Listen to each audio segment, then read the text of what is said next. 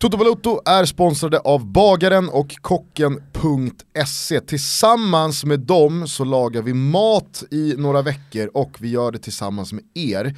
Därför vill bagaren och kocken erbjuda er rabatterade priser på inte bara Le Creuset-grytor eller pastamaskiner utan nu också även köttkvarnar för vi ska göra hamburgare den här veckan.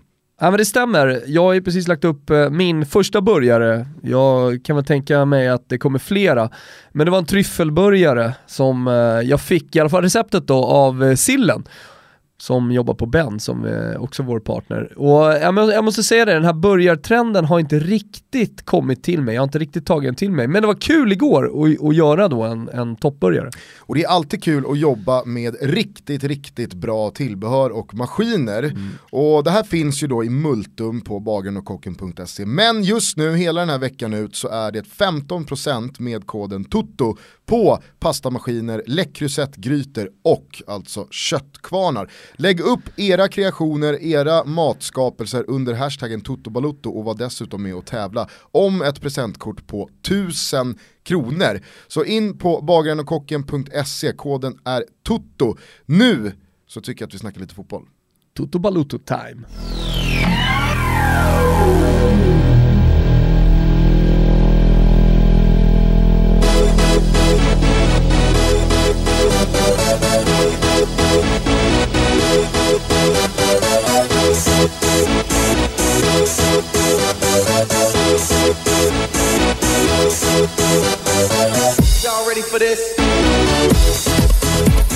Varmt välkomna ska ni vara till Toto Balutto. Det är den 3 oktober, då vet du vad det innebär? Ja. Vadå? Att det är Zlatans födelsedag. Precis, det är också Andreas Isakssons födelsedag, Så men klart. den 36 år långa solförmörkelse Isaksson levt i är ju, eh, alltså, den är fascinerande. Det är, det är otroligt att de inte bara är födda samma datum utan de är ju samma, födda samma dag. 3 oktober 1981 i, i södra Sverige. Eh, BB ihop kanske? Nej, det tror jag inte. Det tror jag inte. Men det är såklart att eh, det, det, kanske är då lägligt att säga någonting positivt om, om Zlatan. Det har ju varit ganska... Inte om Isaksson. alltså, Isaksson, är så jävla anonym. Jo. Alltid varit ja, men, Jo men eh, det, det kan ju också vara någonting positivt någon gång. Otroligt bra målvakt, alltså, såväl eh, i landslaget som i, i de klubbar man ändå har följt honom i. Nu kanske senast i, i, i Djurgården. Men nej, jag, jag, jag har aldrig riktigt fått någon relation till Andreas Isaksson. Jag kommer ihåg mitt första möte med, med Isaksson, jag jobbade på Stadium och var på en sån här Adidas-klinik. Och då var det, som någon slags liten överraskning så tog Adidas in eh, två stycken djurgårdare. Och då var det Andreas Johansson och Andreas Isaksson. Och då kommer jag ihåg det. Att, alltså det slog mig hur blyg han var. Mm. Där satt vi, ja, tämligen unga killar, eh, i samma ålder i alla fall som han, och, och lärde oss om de nya fotbollspjucken. Och så skulle han bara, jag skulle inte göra något egentligen, jag skulle bara säga några ord och hur var det i Djurgården sådär och han, han försvann ju bort liksom av blyg, blygheten. Mm. Men eh, bara för att man är professionell fotbollsspelare, bara för att man är jättetalang så behöver inte det betyda att man är utåtriktad och så heller. Eh, jag tycker ändå, tycker att han är vår bästa landslagsmålvakt genom tiderna. Och det, jag menar, det, det är ju det han ska bedömas för, inte hur han är som person. Bara. Självklart, jag tycker bara att det är fascinerande att en spelare som så länge har varit en given del av dels landslaget men också klubbar som många svenskar bryr sig om så, så är det ju ändå anmärkningsvärt att han inte har eh, blivit mer av en person som man har en relation till, som man tycker någonting om. Jag tror till och med att djurgårdare känner lite så här, ah, vad har man för relation till Andreas Isaksson egentligen? Jag tror inte speciellt många... Vunnit SM-guld med Isaksson och ja, ja, står absolut, i kassen nu. Så. Absolut, men det känns som att eh, liksom Kenneth Höje på många sätt har en mer eh, liksom kultroll, kanske framförallt Padembo Turay. Ja. Det, där är det ju liksom så här, ja, jo, fast fan. samtidigt skulle du fråga en djurgårdare så, så håller de ju ändå Andreas Isaksson mycket högre. Och jag, tror, jag, jag tror att, jag, eller personligen, jag, nu har jag inte haft han i något av de lagen som jag håller på, förutom landslagen, men alltså jag gillar att ha en hyfsat anonym målvakt. Du ska vara trygg och säker, och du eh, ska helst inte liksom eh, ut och sväva för mycket. Och det kanske göra? hänger ihop med personligheten. Man ska ta det man ska ta. Exakt. Det är ju liksom tumregeln nummer ett som man gillar kring målvakter. Ta det du ska ta, allt annat är bonus. Eh, jag har fått mycket skit genom åren för sina dåliga fötter, men jag vet att Lasse Eriksson, eh, Hammarby-legendaren och i många år målvaktstränare i, i landslaget, han har ju alltid drivit då tesen att så här, ja men eh, ge mig ett mål som har föranletts av att eh, Isaksson har haft dåliga fötter. Ja. Så finns det inget mål man kan då peka på.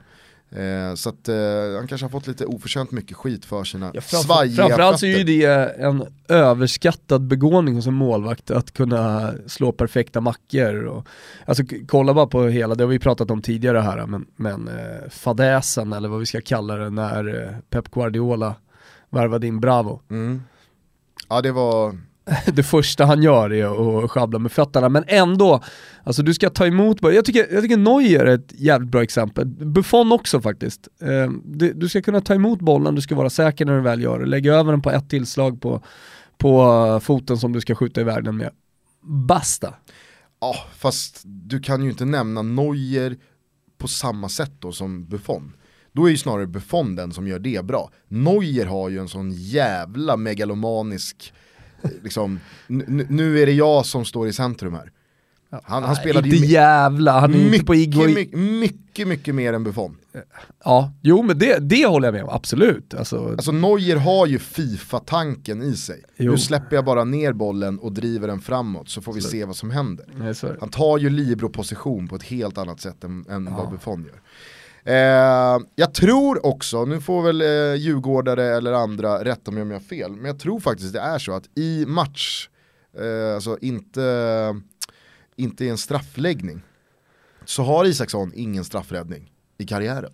Det, precis, för jag tänkte komma till det. Det är ju någonting som också utmärker honom, att han har haft ruggigt svalt facit på just straffar. Och då är han ju ändå bra på linjen. Ja. Det är, för det är någonting annat, alltså när han kom fram så var det här vi en lång, liksom, bra målvakt med stor räckvidd som också har bra reflexer.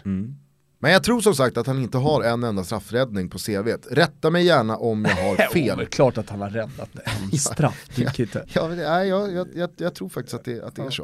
Eh, men, eh, liksom, över då till, till Zlatan. Eh, vill, vill vi säga någonting positivt? Jag tyckte senast vi pratade Zlatan här så var det väldigt negativt kring då hela hans, Hans PR-apparat ja, eh, som, som brummar på alldeles för Alltså, vill vi säga någonting positivt om Zlatan? Jag, jag, jag har de senaste vad är det, fem åren krönikerat på Expressen, eh, alltså varit Zlatan-krönikör på hemmaplan så att säga och skrivit, eh, ja det är hundratals kröniker om hans matcher som alltid ska vinklas då och, och på något sätt åt hans håll någonstans i krönikan och så vidare. Eh, och, och jag har hyllat honom så otroligt mycket och jag, jag, jag vet inte om bara för att han fyller år här idag, eh, om man ska försöka hitta någonting, eh, nå- någonting liksom unikt att, att eh, hylla honom. Nej, det Alltså han är ju vår det bästa i- fotboll... Det är Ja, det vi har gjort i han över ett år i den här podden.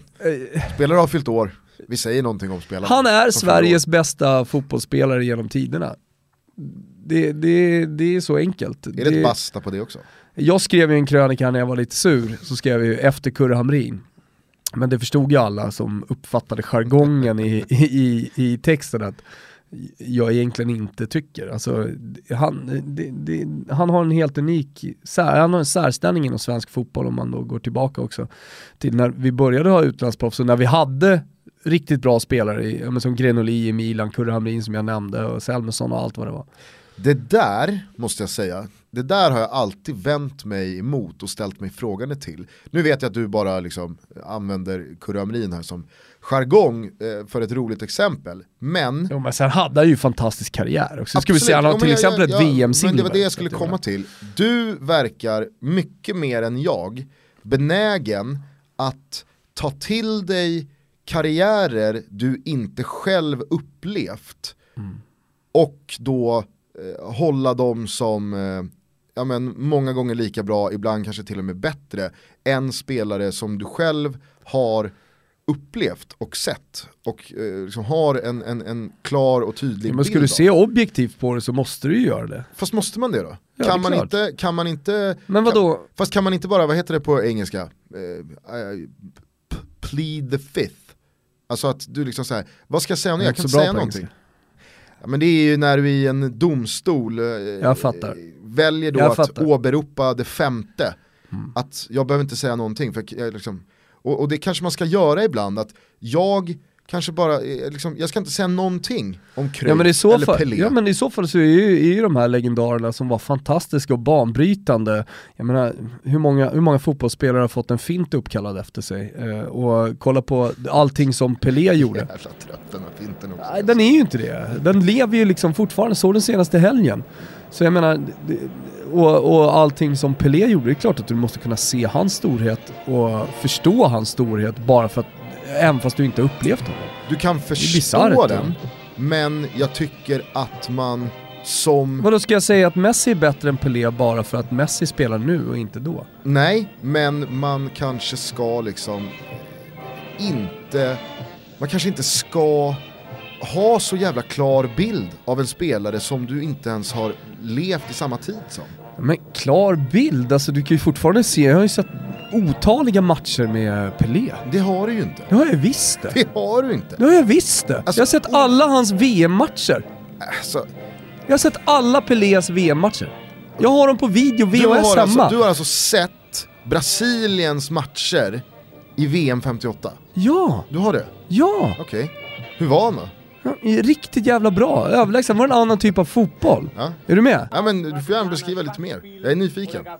Ja men det han var, alltså tänk eh, när Ronaldo, som det pratas alldeles för lite om, alltså Ronaldo, eh, den, den riktiga som folk brukar säga. När han kom Det fram... är alltid smärta att lägga till. Ja precis. När han kom fram så spelade han ju en fotboll som man aldrig hade sett tidigare. Alltså hans, hans eh, förmåga att eh, uh, en mot en göra bort motståndare med en överstegsfint, det hade man aldrig sett. Alltså den låga tyngdpunkten. Uh, det, och den farten han gjorde allting med. Det var ju det som var så häftigt med, eh, med Ronaldo. Alltså, Pelé spelade ju en kraftfull fotboll, han spelade en teknisk fotboll, han var snabb och han var en otrolig målskytt. Alltså alla de egenskaperna, och han var edge på precis allt. Och sen hade han den här brasilianska touchen och det, det, behöver du inte fråga mig om att beskriva ännu tydligare. Alla vet hur, hur, hur, liksom, hur det kan se ut när Ronaldinho har bollen och, och ja, för all del även Ronaldo. Så det finns någonting med att bollen är klistrad vid foten. Och det hade också Pelé. Och sen, alltså, några av de målen som han har gjort är ju också så här geniala mål som liksom, fotbollsspelare än idag försöker efterhärma. Och, så, så, alltså han, och, och sen är det bara att titta på vad, då vad han lyckades med under sin karriär. Sen var det en annan, alltså det var en annan tideräkning, självklart det var en annan fotboll. Ehm, det var inte lika självklart att man skulle spela i Real Madrid eller eh, Manchester United eller, eller vad det nu var för lag. Eh, Så, så, så liksom klubbkarriärsmässigt kanske han inte då kan jämföras på samma sätt. Men det, men det spelar ingen roll. Alltså Såg du Pelé- många klubblagsmatcher från honom också? Klart jag inte gjorde, för de finns ju inte. Men, men, eh, och jag förstår vad du försöker komma här och försöker vara lite lustig. Men, men, men om, man inte, om man inte kan fatta Pelés storhet och sätta honom in i, nej, men in i en jämförelse med, med moderna fotbollsspelare, då, då, då, har man ju, då, då har man ju tyvärr liksom diskvalificerat sig själv för, från en diskussion. Alltså. Och det är ju lite det jag tycker att jag ska vara. Jag som inte ens 30 år gammal kanske bara ska säga jag förstår att Pelé var den största av sin tid men hej, vad vet jag om hur bra han var? För att jag har inte sett liksom mer än mål, klipp och Men då, liksom, då kan du ju säga samma sak om eh, om honom. Mara, Maradona, du har inte sett Maradona, du var ju, du var ju Nej, alltså noll jag- bast, eh, eh, du exakt. var inte ens påtänkt jag, jag har 86 sett, liksom. sett ytterst lite, jag har sett slutet Men av grejen var också karriär. så här att vi, vi kommer Men från men- två olika generationer Gusten, alltså jag är ju Absolut, men- uppvuxen men jag- med jag- jag- VHS-band. Jag, kan inte tro på att du har suttit och kollat Jo, Brasiliens matcher från VM 62. jo, Hur? Men det finns på, vi har VHSen hemma, vill du ha den eller? Ja, gärna. Ja, inga problem. Och sen så finns det en, en grym så här sammanfattnings-VHS, jag kommer inte ihåg vad den heter, den heter Greatest Goals eller någonting sånt, som har alla VM-matcher från 62 tror jag det är. Eh, alla mål, men också chanser och när man kommer till slutspel så gör de en längre summering av varje match. Det skulle jag säga är, är den bästa. Alltså kolla på Pelé i, de, i den, eh, i den VHSen, han är helt överlägsen. Men det var sådana grejer, det fanns ju inget, fanns inget internet, det fanns inget YouTube, det fanns inget, inga, inga andra möjligheter och vi som var fotbollsnördar och tokiga på den till på 80-talet, vi, vi, vi beställde VHSer. Eller tryckte- önskade oss i födelsedagspresent. Liksom. De tryckte, oh, men, alltså, men att du ifrågasätter det, jag ska sitta och ljuga? Jag säger att jag sett honom spela fotboll. Sen har inte jag sett hur mycket som helst. du har, eh, inte första gången du har brett på med saltkaret. Ska du säga? Eh, eh, Alltså, ja, jag står ju för det i alla fall. Nej det gör du inte. Jag står för att jag ibland skarvar. Men det här, det här är ju, det här är ju liksom, du är född 79. Du, du, du, du pratar fast det alltså handlar ju inte om när jag är född, jag du pratar om 85, utbudet. 85 tidigast. Det är alltså 27 Vad spelar det för roll? år. Jag säger att jag köpt VHSen. Du ska ha, du ska, eh, nu på vad är det du inte fattar, liksom? Du, du har alltså kryssat i någon talong och beställt hem liksom VM 62 matcher på postorder 23 år Nej, senare. det var VHSer, VM VHSer, det bästa man visste på... Du, du kan inte fatta det här Gusten, uppenbarligen, men det bästa man visste Alltså, när, när, V- när man... VM best of, någon liksom så här, eh, krönika, eh, så, så, absolut. Men för åtta minuter sedan så sa du att du har suttit och kollat Ja, hela matcher. det. Nu är det helt plötsligt no, några liksom Nej jag sa det också, jag sa den skulle du kunna låna. Du kan få låna och se även hela matchen om du vill. Du har, liksom, du har Brasilien, eh, Peru. Jag har allt! 45. Jag har allt! Det är så, det är så jävla skam det är, Ja ja okej, spännande. Fan, Jo, men- men- men vet jag, du vad, jag Gustav? tar den gärna alltså. Ja, absolut, du ska få den. Ja. Men, Jag men jag har du behöver- alltså VHS hemma? Vet du vad en VHS Ja, är? ja, för fan. Ja, men det spelar ingen roll för att du kommer ingen vart i den där, nu försöker du, nu försöker du haka upp det där för du känner att du är, du är snett ute i den här diskussionen. Jag tycker jag är helt rätt på det som säger Hej, det där är 40 år innan min tid. Vad ska jag säga? Jag, jag förstår att Pelé Om du en nu är intresserad av att göra en jämförelse mellan Pelé och Messi, då tycker jag att du i alla fall ska försöka titta på hans matcher innan du sitter och raljerar kring det. Jag, det, det är ju det jag inte gör. Det är exakt vad du gör. På vilket sätt raljerar Du har ju inte jag? sett honom och då säger du att du inte kan bedöma honom. Hur fan är det, Det är att bara- raljera?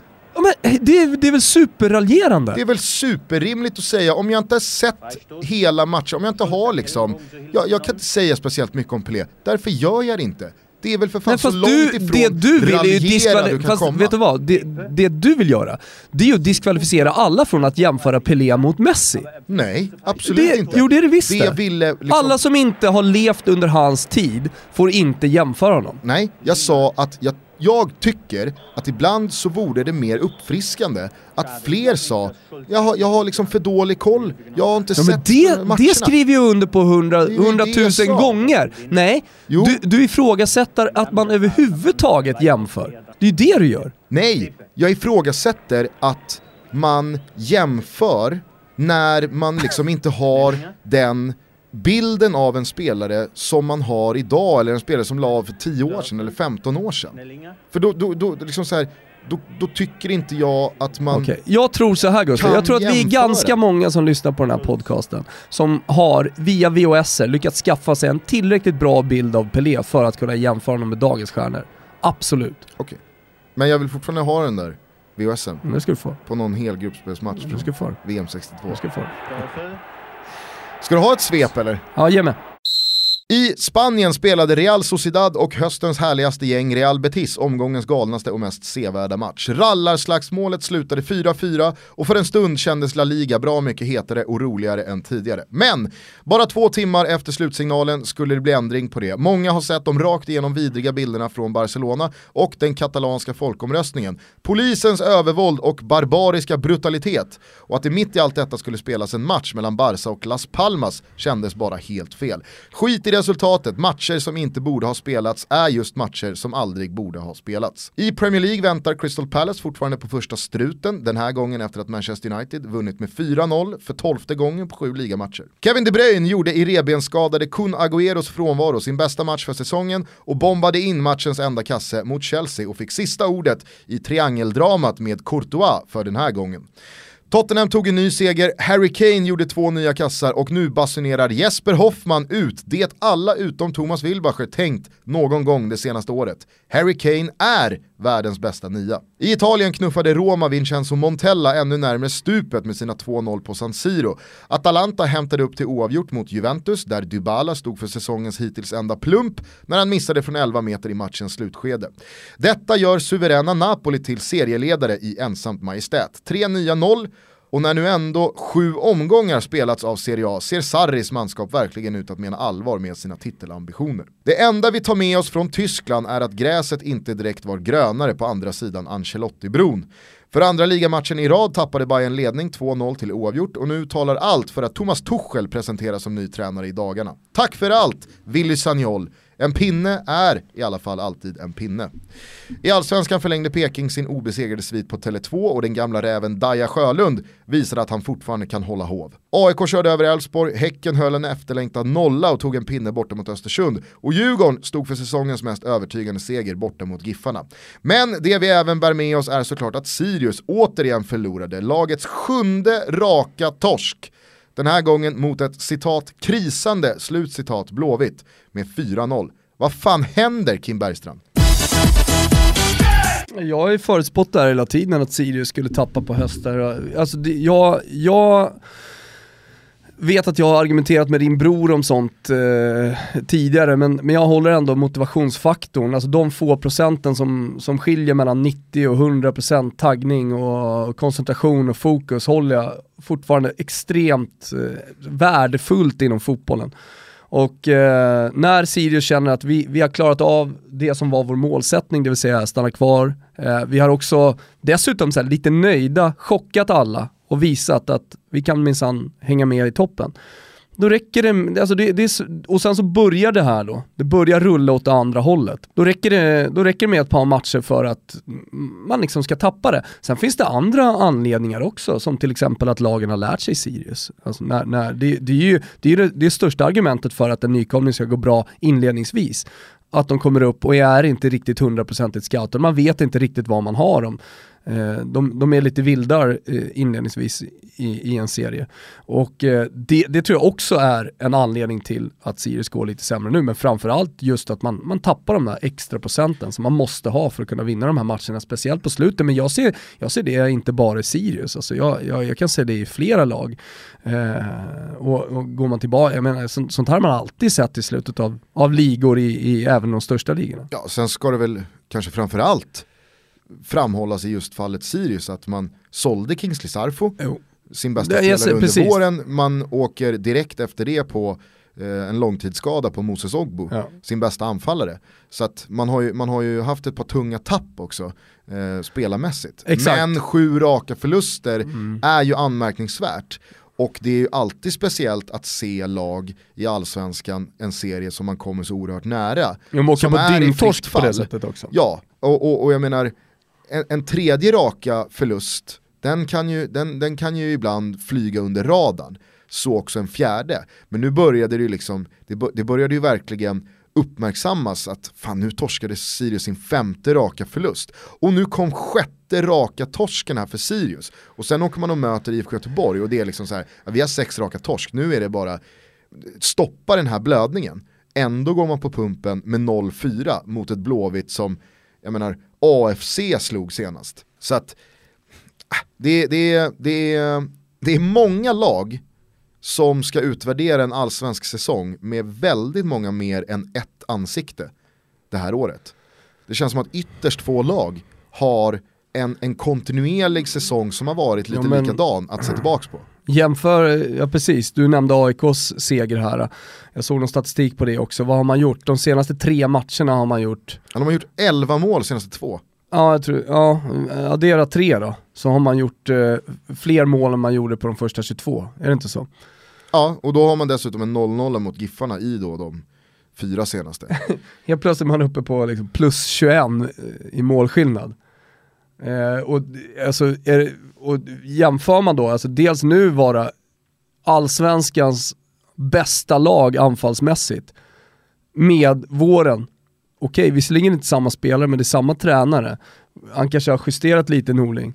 Men att vara allsvenskans absolut bästa anfallande lag, eh, ja det är, det är en stor sving däremellan. Det, det blir svårt att summera säsongen, det är som du säger, det är väl Malmö FF kanske då som har haft en mer, lite mer jämn kurva. Ja, eller Djurgården.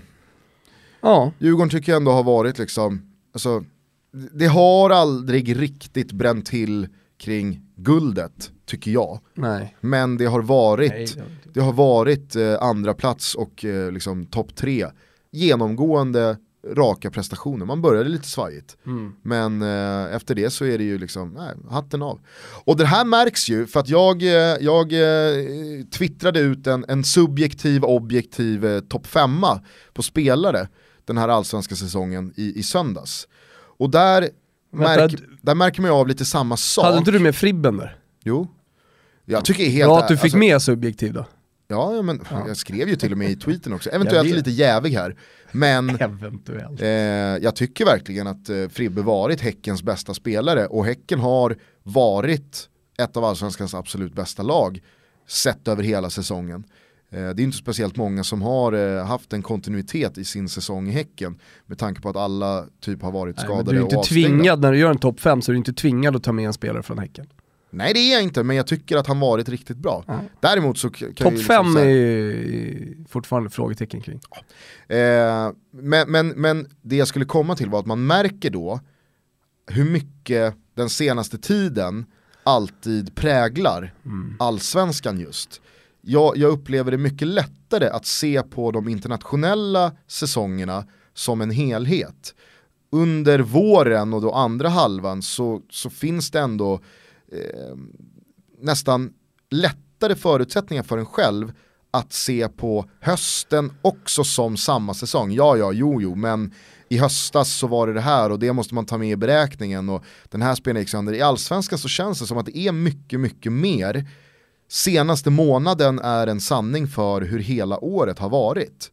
Eh, och, och inte minst då när man ska bedöma spelare, så jag hade ju inte då med Marcus Rosenberg, som jag tycker har varit fantastisk senaste månaden. Men under våren och sen så tar han en armbåge och är avstängd i princip hela sommaren. Så, eh, jag, jag tyckte Marcus Rosenberg, han, han, han var bra i våras. Malmö var ju bra, men det, det var ju inte övertygande, det glittrade ju inte liksom. De tog många sena segrar, Rosenberg gjorde inte speciellt många matchavgörande poäng. Ehm, och, och således så kan man ju inte gå på de senaste 3, 4, 5 matcherna när man ska säga vem har, vem har varit bäst i allsvenskan i år. Det är ju samma sak med Kim Källström. Jag tycker han har varit fantastisk senaste månaden. Djurgårdens klart bästa spelare, han har verkligen visat klassen. Men fram till dess, ja, det har inte varit jättebra. Sen är det ju där, det är ju, Precis det är ju lite då- lättare när en spelare och en innermittfältare petar in ett par baljer också.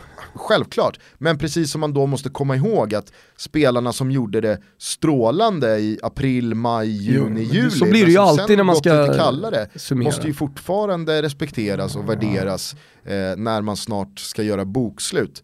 Eh, men ja, jag tycker att eh, det i alla fall inte råder någon tvivel om att allsvenskans bästa spelare heter Anders Christiansen.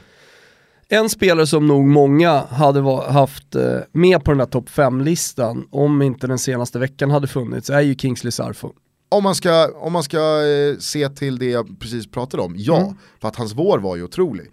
Men egentligen så har ju ingenting stämt för honom sen han kom till Malmö. Eh, herregud utanför planen, där gör han ju bort sig så det bara sjunger om det. Men om man ser till de framträdanden han gjort på plan också i Malmö så har det inte varit speciellt bra. Men, äh, fy fan. Det var ju starkt när fotbollskanalen eh, då basunerade ut eh, att de hade filmat honom när han körde utan körkort. Och det fanns någon bild med eh, någon bilförsäljare och liksom att det, det här på något sätt var ansvarslöst, det var eh, dåligt av klubben men framförallt dåligt av Sarfo. Två timmar senare så kom nästa besked. Det var ju som att den här eh, köra bil utan körkort dog rätt fort den nyheten. Ja, det var inte så många som fokade på det tror jag. Nej, Han har dessutom precis. kört Ja, bil precis. Utan, utan giltigt svenskt körkort. Ja. Ja. Nej, det jag i Nej. alla fall kan, det jag i alla fall kan eh, tycka är eh, bra är att eh, Malmö-supportrarna var ju väldigt tydliga. Ja. Eh, De hade banderoll med på vad matchen. de stod i frågan Ja. inför matcherna mot Halmstad. Skeppa iväg han, mer eller mindre. Jag kommer inte ihåg exakt vad det Men det som blir nu jävligt intressant att se, det är ju hur Malmö väljer att eh, bemöta det här.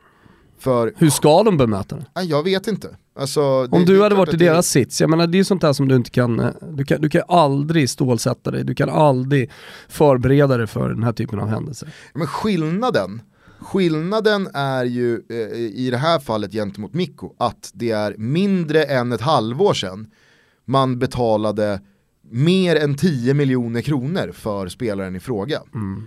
Eh, det, alltså så här, ja, det kanske bästa är att ta de pengarna man kan få för honom i vinter och sälja honom.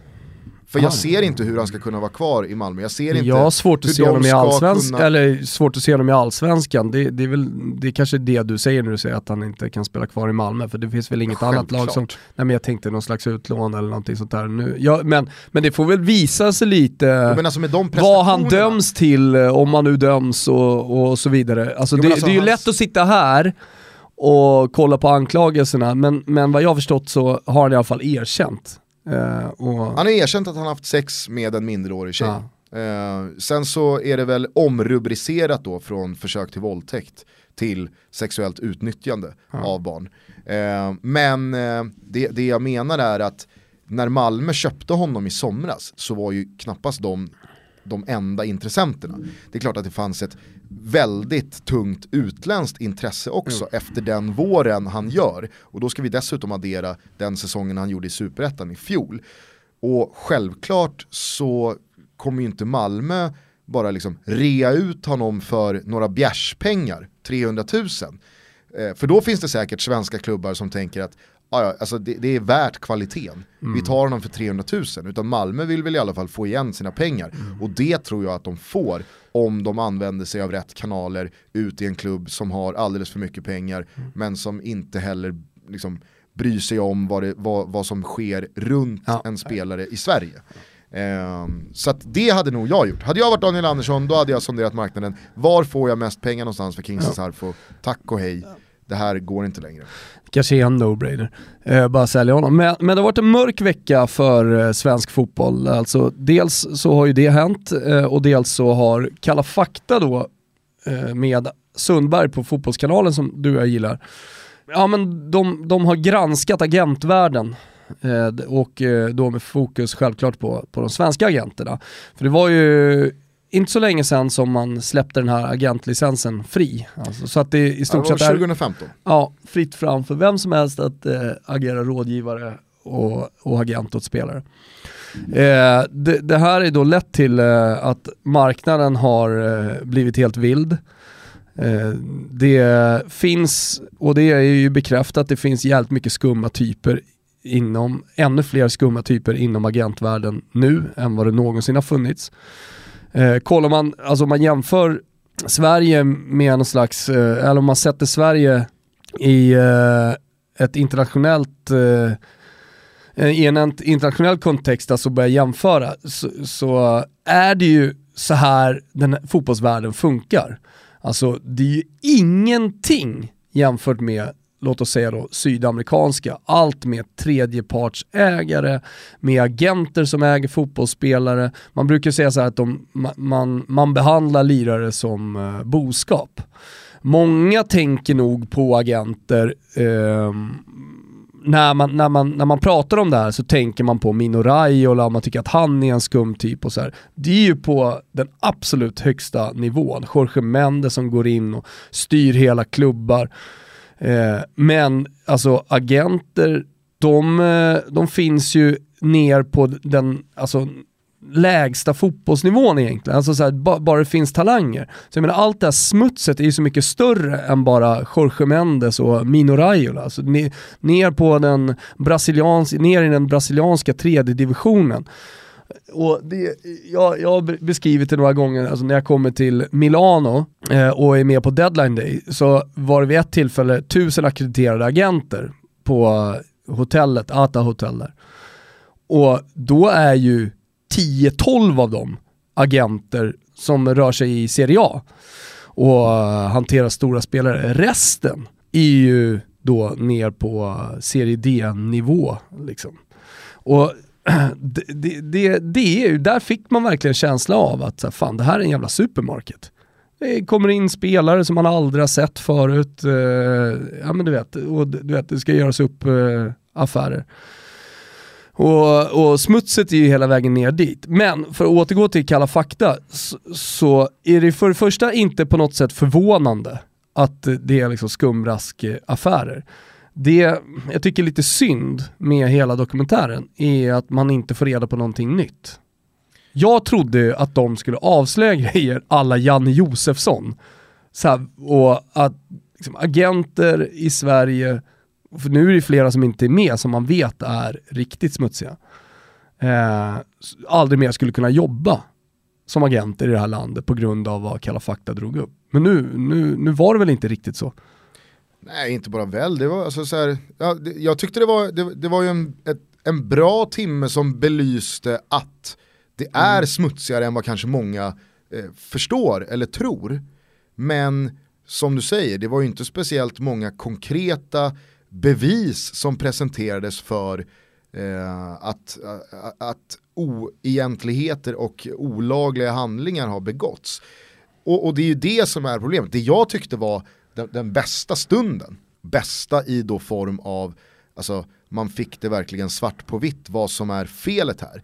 Det är ju när han, hette han Anders Hubinett, Hubinett. på eh, förbundet, får den raka frågan, vi kan ju lyssna här, mm. eh, han får en rak fråga av Andreas Sundberg och svarar kanske det mest svävande, osammanhängande och eh, märkliga svar som någonsin eh, levererats. På vilket sätt har det blivit bättre för spelarna efter att ni tog bort licenskravet för agenter? Ja, det, det handlar ju om att, att, att eh, kunna ha eh, så att säga en, en, en, en, en förme- eh, att, att, eh, att eh, man, man kan han jobbar med, med, eh, med, med eh, förmedlare så att säga eh, som, som sen klubbar och spelare kan gå in och, och, och registrera. Det har ju, man öppnade ju upp så att säga marknaden då på ett annat sätt och tog bort det här licenskravet. Ja. Det här alltså, var smärtsamt. Ju, det är smärtsamt. smärtsamt att lyssna på, absolut. Och nu kanske eh, det är folk som lyssnar på det här som inte heller har sett det, men det ska man komma ihåg att när man ser det här också så ser det ju nästan ut som att han själv försöker kväva eh, lite leenden och lite garv för att han själv inser hur extremt iskall koll han har på en fråga eh, som han borde verkligen kunna ha ett svar på. För ibland så är det ju så här att, ja men vad är fördelen med det här eller varför, varför ska det ha blivit bättre så här? Och så kan du i alla fall presentera en eller två konkreta anledningar till att det här har blivit bättre. Men så kan man nyansera det och säga också, men sen så har det, liksom, sen så har det blivit bieffekter av det här och det är såklart olyckligt. Men i det här fallet så finns det ju ingenting, det finns ingenting Nej. att säga konkret vad det är som har blivit bättre för spelarna sen det här skedde, alltså att man slopade agentlicensen. Och det är ju det, är ju det som verkligen jag bär med mig från det här kalla faktat. Fan, återinför agentlicensen i det här landet. Mm. För det är ju där problemet är. Och nu kanske många sitter och undrar, men vad, vad är det som händer? Det som händer är ju att när du inte har krav på en agentlicens så kan vem som helst från vilket håll som helst rida in i fotbollsvärlden med muter, riktigt eh, liksom slarviga, eh, pissiga och riktigt skakiga kontrakt och gåvor i form av klockor eller kanske någon lägenhet till morsan här eller För det ska man komma eh, ihåg, någon bil där ja. eh, som då spelaren får, spelaren kanske är 17, spelaren kanske är 18, 19, 20, de vet inte bättre, här får de liksom, jaha fan jag får en, jag får en Rolex-klocka eller jag får en lägenhet att ge till morsan, det är klart jag går med er, Eh, avtalen dras upp och när det väl sen då är dags för den här spelaren att säljas för stora pengar så landar enorma summor av övergångssummorna eller agentarvoden hos de här typerna. Skattas de? Vem vet? Eh, tvättas de? Vem vet? Men, kommer in pengar i de här sammanhangen? Problem, problemet är att det, det du handlar med här i grunden också, man ska säga, det, det är uh, unga killar med stora drömmar. Uh, ja, ja, jag försökte bara det, vara lite mer konkret ex, i vad det här är för typ av business och varför det är liksom så, man, man pratar om det, men vad är det som är så smutsigt då? Det är det här som sker. Och det tror jag många liksom kanske saknar en, en, eh, en förståelse eller kunskap om ja, men vad är det här som, som sker. För jag satt och kollade det här med min tjej igår och hon sa så här, men om nu den här spelaren har, säger själv att om jag vill gå med den här agenten, får inte han göra det då? Jo, det får han ju. Alltså det, det är väl klart. Men det handlar ju om på vilket sätt agenterna, eller om man ens nu kan kalla dem agenter, rider in kapar de här spelarna från kanske andra kontrakt med andra mer seriösa aktörer för att de lockas och pockas och sen att med det guld och kanske inte alltid då är eh, spelarens bästa de agerar för. Exakt, Utan utan de agerar för sin egen med, med sig själva i, i första rummet. Och det, och det är ju det som är eh, det, det genomvidriga. Men här är ju inte bara agentverksamheten de som ska ha en, en släng av en gulaschslev. Utan det är ju fotbollen i stort som i många, många år har gått mot det mindre och mindre eh, genomskinliga hållet. Alltså det går, inte att, det går inte att ha koll på saker, det går inte att granska, det går inte att begära ut eh, Handlingar. bokslut eller... Eh, Men, men, någon- men jag, tycker, jag tycker Olof Lund träffar, träffar rätt. Han skrev en krönika efter eh, Kalla fakta eh, där, där han eh, beskriver tystnadskulturen Ja. inom fotbollen. Det, är- det är någonting som vi har, har snackat lite om, men mest för att det är tråkigt för att fotbollsspelare inte säger speciellt mycket när man väl, när man väl intervjuar dem, vilket gör dem eh, lite trista. det var... Det, det, det var tydligt i alla fall för Vet du en agent som jag gillar? Nej. Jerry Maguire. Det är så en agent Show me the money! Show me the money. Det är så en agent eh, ska vara tycker jag. Hur- Göra allt för spelaren. Hur en agent ska vara så tyckte jag i alla fall att Andreas Sundberg och Kalla fakta eh, lyckades med att i alla fall förmedla bilden av att det framför som, mig Patrik Mörk och Karl Fager sitter i telefonen med Oskar Hiljemark och Hiljemark säger bara nej den här gubbar, fan, jag, nu, nu, lämnar jag, nu lämnar jag skeppet och Karl Fager sitter och skriker bara Show me the money! Ja, jo. Man lyssnar på det här Fager alltså. Var mer som Jerry Maguire. Eh, jo, slutklämmen då. Återigen, jag tycker verkligen att Sundberg och Kalla fakta lyckades i alla fall på ett väldigt bra sätt belysa hur jävla fucked up Ja. det blivit efter att man slopade agentlicensen. Och det tror jag många för 24 timmar sedan Ja. inte hade speciellt bra koll på, utan då var det mer, jaha för två år sedan var man tvungen att ha en agentlicens, nu behöver man inte det.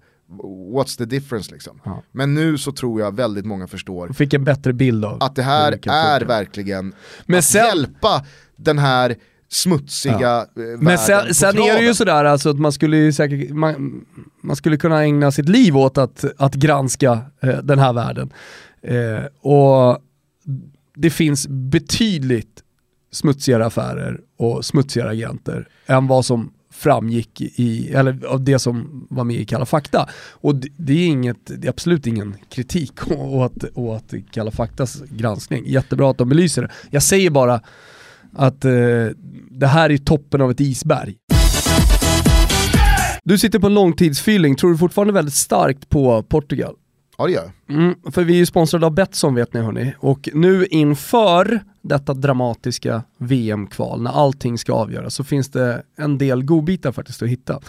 Eh, jag har ju redan varit tydlig med mitt stora spel inför eh, den här helgen. Och det är ju Frankrike borta mot Bulgarien. Vilket handikapp ni vill kan ni ta där. Och eh, minns här nu väl hur vi rekade ut att Frankrike skulle eh, få proppen ur sist också, Ja. hemma mot Holland. Att, Vi eh, har en ganska bra fransk feeling. Mm, så är det.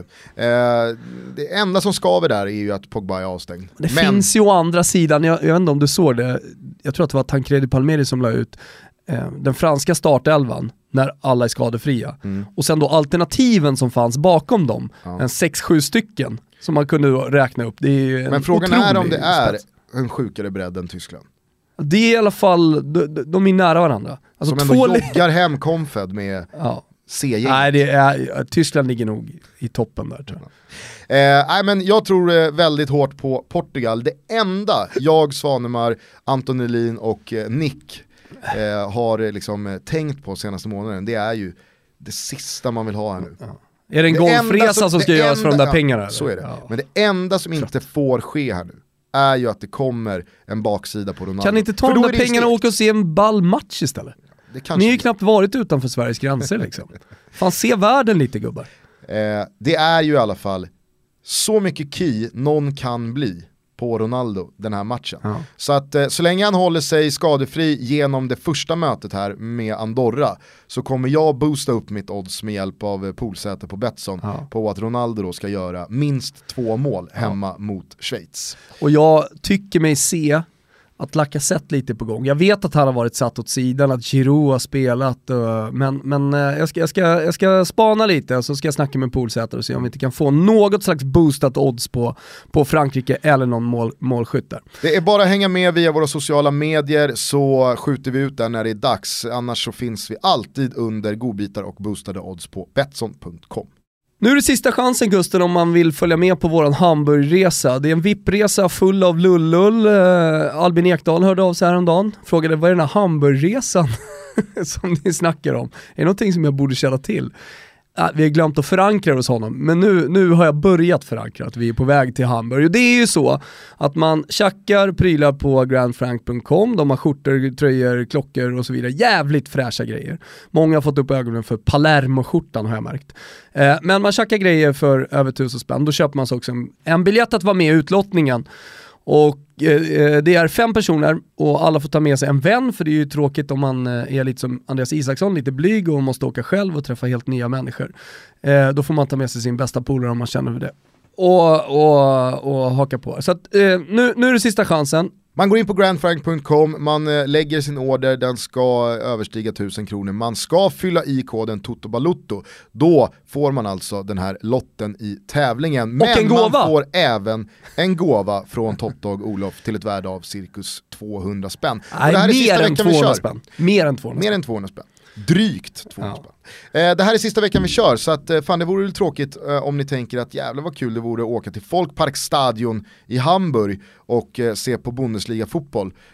Och sen så sitter man där utan lott när det väl är dags nästa vecka för oss att kuska ut till Sätra och köra varma och kalla bollar med Top Dog. Ja.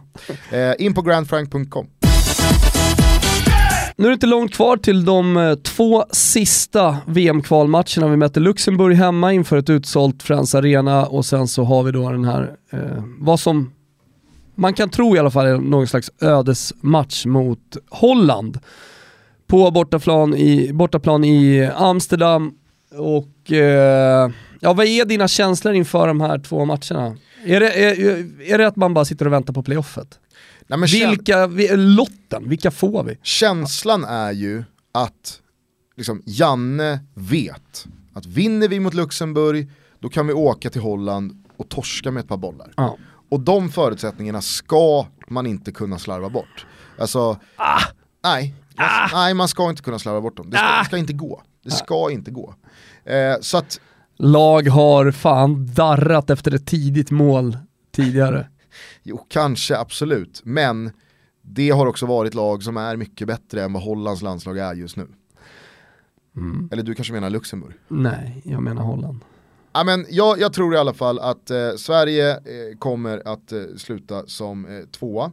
Eh, och då kommer ju allting handla om eh, lotten. Det går att få Precis, det är det jag menar. Och det går att få ganska Får vi. Italien så är det kört. Ja, det, Får vi Portugal så är det med största sannolikhet kört. Alltså de, de, får, vi, får vi något av de här toppländerna då, då är det bara att säga tack och hej.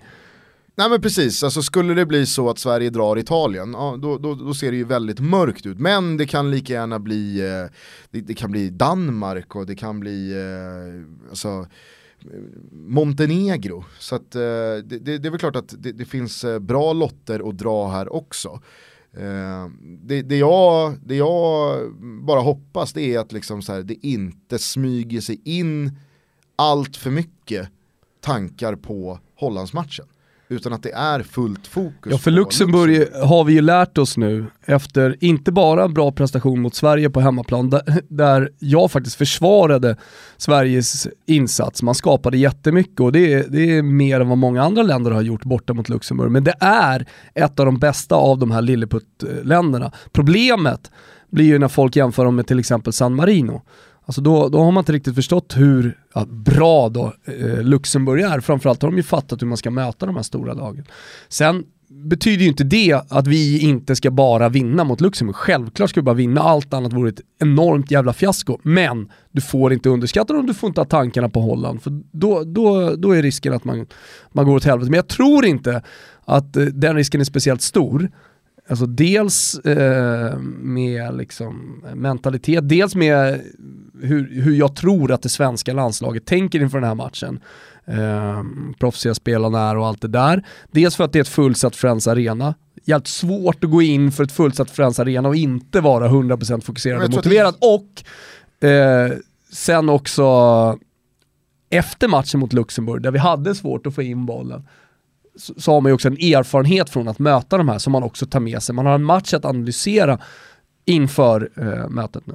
Jag tror att det är jätteviktigt det du är inne på, att Friends verkar bli fullsatt. Mm. För att det, det, är nog en jävla skillnad på att gå ut till fullsatta läktare och en publik som är på tå eh, mot att eh, möta de här mindre länderna inför eh, 22 000 och det är 28 000 tomma stolar och det är lite avslaget och alla bara har räknat in en trea. Nu är det ju så att trean i princip säkrar eh, playoffplatsen och då är det fullsatt, då kommer det vara en laddning. Så att, eh, det är bara ingen jävla skit här nu. Alltså, de, de ska inte vara i Amsterdam än. Nej, precis. Eh, annars så kan vi väl bara kort då eh, dra igenom eh, snabbt eh, övriga grupper. Ja. Hur det ser ut. I grupp eh, B, Sveriges grupp, det är ju grupp A då, då vet ju alla hur det ser ut. Frankrike eh, har en poäng på Sverige, men Sverige har då Holland borta i nästa. Och jag har ju redan sagt i ett svep tidigare att Frankrike kommer att pulverisera Bulgarien. Mm. Eh, Frankrike möter alltså Bulgarien på bortaplan, Holland de möter Vitryssland borta samtidigt då, som vi möter Luxemburg hemma. Eh, Sverige har just nu plus 11 i målskillnad och eh, Holland har plus 5. Men då kanske vi ska påminna då om eh, Patrik Ekwalls ord att låt oss fokusera på målskillnaden efter den första rundan här nu så att eh, man vet vad det är som gäller innan någonting annat. I grupp B, där är det ju väldigt spännande för där har Schweiz gått rent. De har tagit åtta vinster på åtta matcher, de har 18-3 i målskillnad och 24 poäng. Tänker man att så här, de borde ha säkrat sin, eh, sin VM-plats. Men det har de inte för att Portugal, de har efter den där inledande torsken borta mot Schweiz hängt på med sju raka segrar och en ännu bättre målskillnad, så de har plus 9. Så givet att eh, Schweiz slår Ungern och eh, att Portugal slår Andorra här i första mötet så kommer det bli en riktigt spännande ah, match. Eh, Portugal-Schweiz i den sista och tionde matchen. För där För kommer det då Portugal, räcka. Ah. Vinner då Portugal, ja, då vinner de på bättre målskillnad mm. än Schweiz. Tyskland har ju, det här är också helt sjukt, att Tyskland inte är matematiskt klara för VM känns helt bisarrt. Jag tycker de bara har vunnit med 6-0 varje match. Men de leder i alla fall med 5 poäng så det är, ju, det är ju solklart att de kommer vinna grupp C. Där bakom har Nordirland stått för ett helt fantastiskt kval Igen. och har redan alltså säkrat minst andra platsen. De har 9 poäng ner till Azerbajdzjan på tredje plats. Mm. Superfiasko av Tjeckien.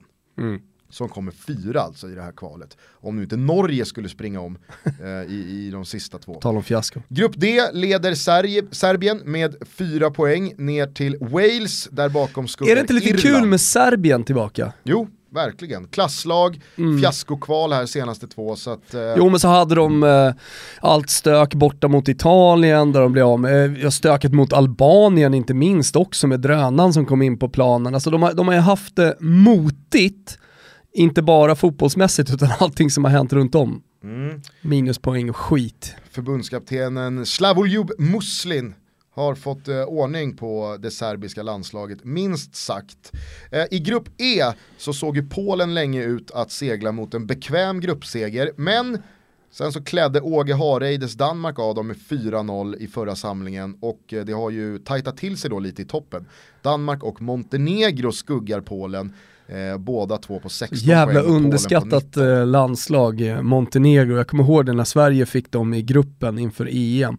Och alla, alla, men den stora massan kollade Montenegro. De ska vi bara vinna över. Ingen aning om vilka spelare som fanns där. Stefan Savic, bara en sån sak. Den kanske jämnaste gruppen vad gäller andra platsen det är grupp F, England leder på 20 poäng, har 5 poäng ner till Slovakien på 15, Slovenien har 14 och Skottland har också 14.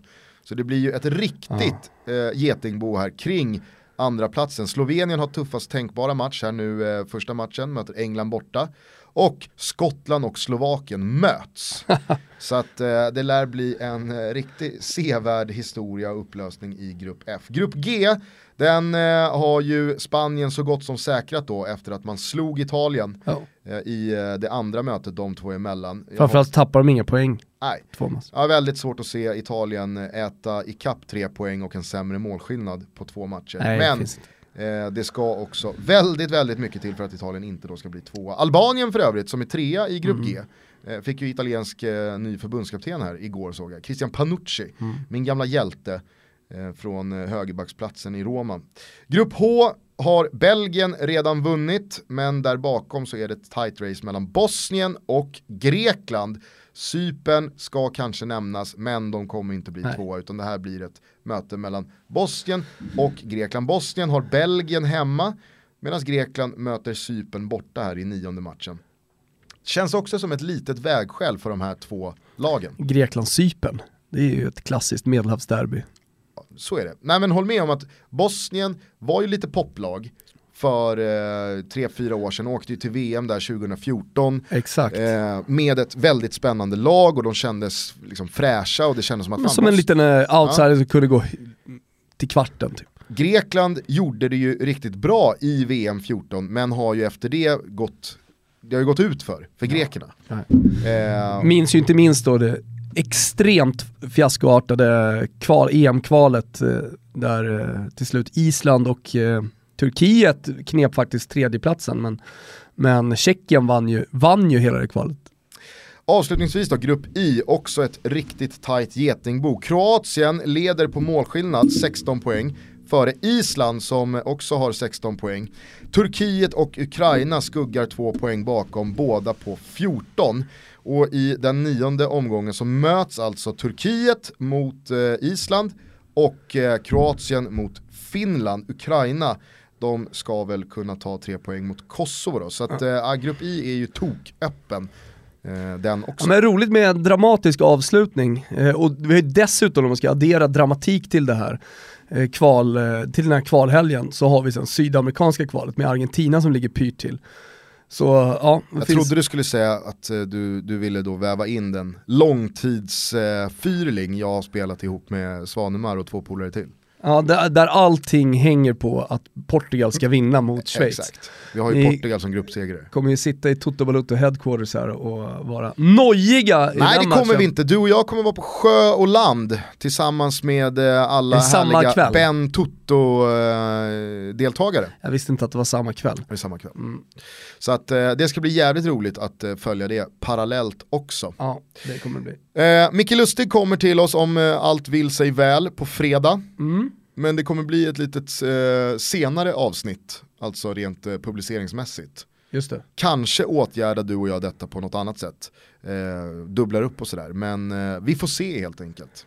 Toto Balutto är du- ju alltid lite löst i kanterna. Så länge här alltså Messi över en länk, du får 15 minuter Brasilien-Västtyskland från 1963 så ska du få hela videon eh, på, på några matcher sen. 63 också. Alltså det är, det är någon, eh, Ja, men men Pelé, är fullständigt, Pelé är fullständigt fantastisk i den här matchen. ja. Så jag kika på den. Eh, och jag tänker att du, du tycker ju, lät ju som att du tycker ganska trist att sitta och kolla 90 minuter.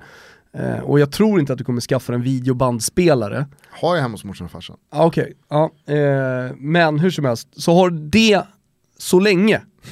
Tack. Tack. Och Eh, sen så vill man ju höra här om två veckor när du då, nu när du har alla förutsättningar att skaffa en bild av Pelé. mm. Eh, en liten jämförelse med eh, dagens spelare. ja, jag ska hitta en, en spelare som är lik honom. Ja. Det var väl det hela. Det var allt Gusten. Toto Balotto rullar vidare, vi finns på eh, totobalotto.gmail.com. följ oss också på våra sociala medier där vi har väldigt roligt eh, tillsammans med både er och våra sponsorer. Vi ska laga mat, vi ska göra hamburgare i veckan på Instagram och eh, på Twitter så fortsätter vi vara en nagel i ögat på eh, många. Ja, kanske det. Eh, vet du vad vi ska lyssna på? Nej. Jag ska välja musik och här har du ingenting att säga till om. Det blir Free Falling. På tal om Jerry Maguire Mm. och på tal om, Vila i frid, Tom Petty. absolut. Här eh, kommer Free Falling. She's a good girl, loves her mama, loves Jesus in America too. She's a good girl, crazy about Elvis, loves horses and her boyfriend too.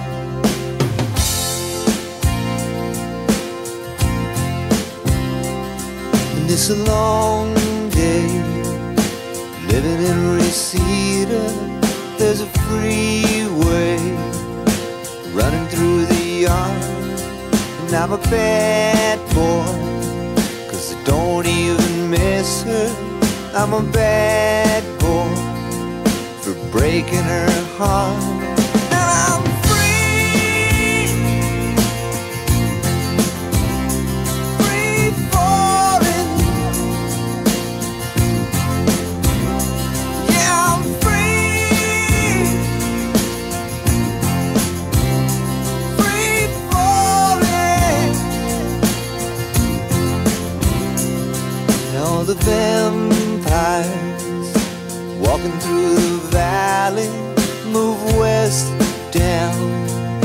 Ventura Boulevard, and all the bad boys are standing in the shadows, and the good girls are home with broken hearts.